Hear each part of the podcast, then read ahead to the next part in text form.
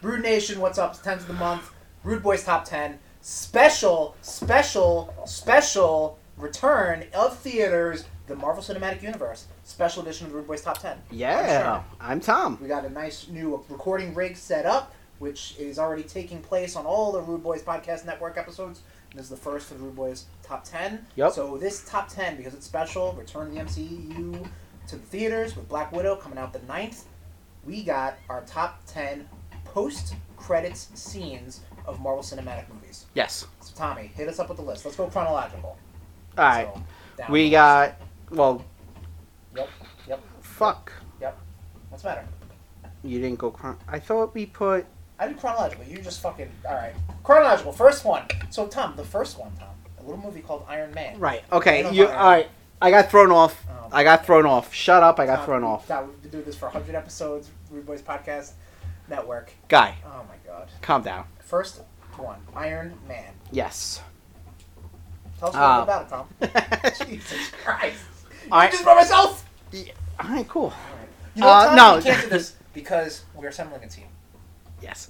So, Tony Stark goes into his penthouse Right.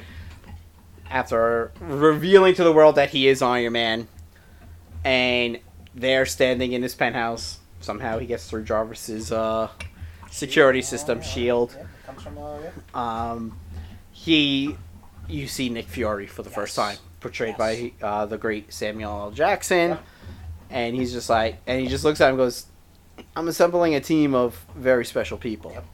and that kind of just sets everything Yep, into exactly. motion. The roots of the seed of the Marvel Cinematic Yes. Universe began in the first one, and then compounded with the second movie that we have on our list right now. Yes. Right here, The Incredible Hulk. So Something with, similar. with this, you see. So uh, Thunderbolt Ross is in a bar, just beaten, Wallowing. wallowing, beaten, downtrodden Yep. because of everything that just happened with the Hulk, and in walks in Tony Stark, Right. all, all like you know, three piece suit, looking very pimp, Mhm. and he and he just goes like this: goes, I'm assembling a team. Right. Now we never saw much Well, of yeah, the next time we see Ross is in It's Civil uh, War. Civil War. right, but at the same time, I'm like, hmm, was he assembling a team because he was doing some underground shit and exposing him to Gamma? I don't think. Oh, we gotta see a Red Hulk soon. I, I don't think it In She Hulk, She Hulk, we might. All right. Well, we'll talk about. We're, this isn't. This isn't the time to talk about right. thoughts. This is the time Why to talk you- about our top. You're 10. Yelling moving at me, and I don't like it. Our top ten. Yes, Captain America waking up in modern times from Captain America: First Avenger. Yes. they have you know a baseball game from like the 1930s Right. playing and he's just like yeah i was at that game Yeah, like he attacks. He doesn't attack like a nurse, but he like kind of like. They were they're, they're all shield agents Yeah, so they well, know how to defend yes. themselves he, right. ca- but he, just he does i think he does kick someone through like a sheetrock wall I probably. Yeah. um and then he just like kind of runs out into like times square he's like Yeah. what the fuck?" and then Shield comes and tries to Yep. collect him with. Uh, uh, again we see nick fury again Fury, yep who at this? I mean, not really at this point, because I mean, he did have a very prominent scene in Right. Iron Man Two, a couple scenes Mhm. actually, uh, which you can hear about in the latest but of the movies. yes for Iron Man 2. But moving on, this all leads up to the Avengers. Um, Yes. And, you know, you get Loki, who's the main antagonist from Thor, and obviously who in history brought the Avengers together, Mhm. sort of thing. So that's where you get this whole big team up and whatnot.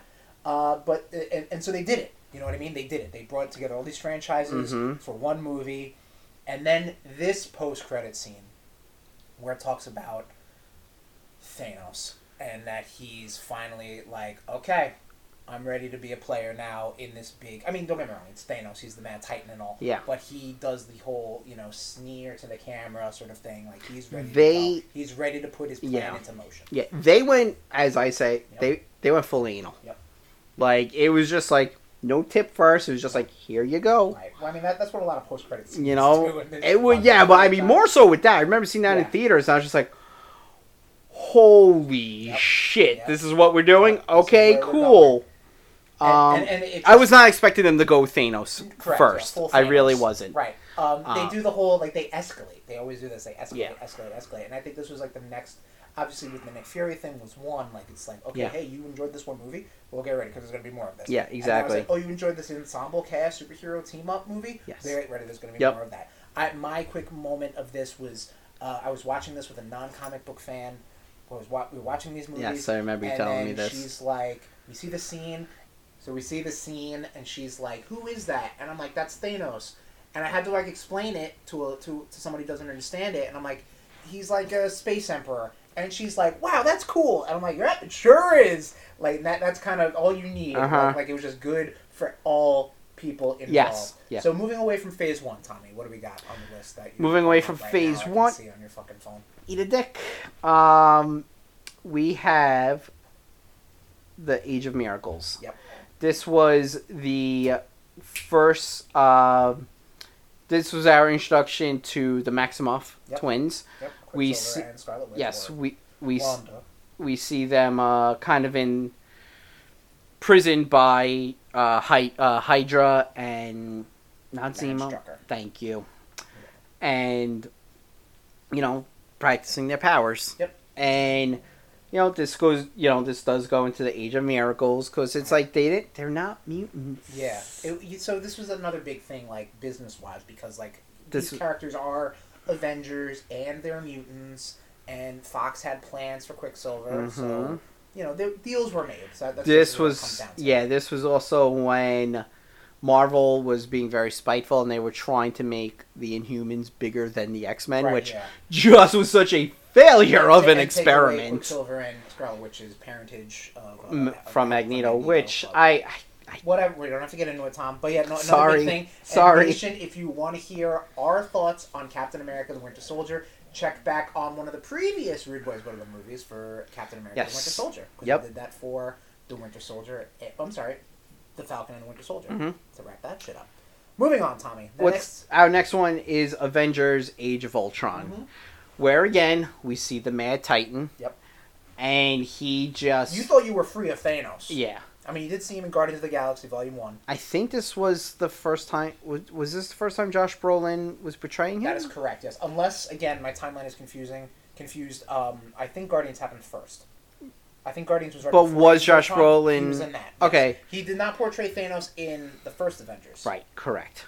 Because it was just kind of like a profile, Yeah. like so Yeah. it wasn't important. exactly. Yeah, Um, this is this is like a, a Josh Brolin Thanos Yeah. reveal of him gathering his gauntlet. his gauntlet to collect the Infinity Stones, and, Right. he, just, and he just goes, "Fine, I'll do it myself." Yeah. What every teenage boy says. Right. Um. Yep, they got it. Yeah. Uh, but yeah, and I think this was good because again, like it was, it brought you back because again, like this whole Yep. thing with Ultron was one thing, but Mhm. then it was just like, oh right, Thanos is around. Yeah. Got it. Yep. Uh, moving on, one of my favorite ones I wanted to Yes. put on, a little off the beaten path. Um, we didn't talk about any of the Guardians of the Galaxy post credits because they were a little goofy. Eh. Goofy. Uh, one though that was goofy and I thought worked amazingly was after uh, Spider-Man: Homecoming, um, which was also a very fun, tongue-in-cheek movie, um, origin story shared by Mhm. uh, Sony and uh, Marvel. You get towards the end, I think actually after the end of all the credits, hmm you get uh, Cap coming in to do his PSA, very similar to what you've seen in the movie, and he comes down to talk to the audience, basically breaking the fourth wall about patience and how Yeah. patience is a virtue, and Yep. basically you're, you know you're a good person if you're patient and all that. Yep. Yep. Which is which was a very funny, I agree. worth my time. If it was something not as like funny, yeah. I would have been pissed off, but Sure. it was very well done. Yeah. Moving on, Tom. Oh, that was a fun movie. I remember. that good. Uh-huh. yeah. Uh, Black Panther: The White Wolf Rises. Um, at the end, we see, you know, um, Black Panther and his sister. I can't. I'm drawing- Shuri. Shuri, going to this like little hut, Mhm. and we see Bucky, and they open up a case with a vibranium arm, and that's when Bucky's like, "All right, it's time to get back in. Right. It's time to get back into the swing of things. Yep. Okay, cool, let's do it. Um, I know I'm gonna be needed. Yes. So which is good, and then we see we see a lot of the um, the, the fallout of that in the the Falcon and Winter Soldier Mhm. because him coming to terms with being like now he's a good guy because we did see him in the later Avenger movies, but but yes, now we get to actually see him Yep. kind of like be a hero and kind of make up for his uh, his bad times. Yeah.